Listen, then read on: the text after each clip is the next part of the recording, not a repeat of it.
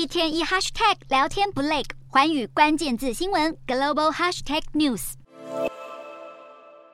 眼望去，成排的楼房被震垮成废墟。救难队和志工们团结合作，希望能够在最短的时间内找到可能的幸存者。随着土耳其和叙利亚的震灾持续，政府和民间的搜救行动为了和时间赛跑，都不敢松懈。而各国援助在这几天也不断涌入。不过，叙利亚当局却以维护主权为由，要求外部援助都必须与官方协调，并且从叙利亚境内供应，而不能直接跨越土耳其边境运送。由于强震造成路面严重损坏，联合国从土耳其向叙利亚西北部提供的重要人道援助被迫暂停。如今，叙利亚政府又禁止国际援助跨越土耳其边境，恐怕又会让救灾行动受到更多阻碍。不过，这个并没有阻止世界各国持续对土叙两国伸出援手。反应最快的亚塞拜然，在灾情发生当天就率先派出约四百人前往土耳其，其他包括德国、法国、巴基斯坦等国家的救难人员也陆续抵达。另外，中国则派遣八十二名救难人员前往土耳其灾区救援。中国民间组织浙江公羊救援队也出动八名具经验的队员先到现场。至于我国第一批四十人的救援队，已经在七日飞抵伊斯坦堡。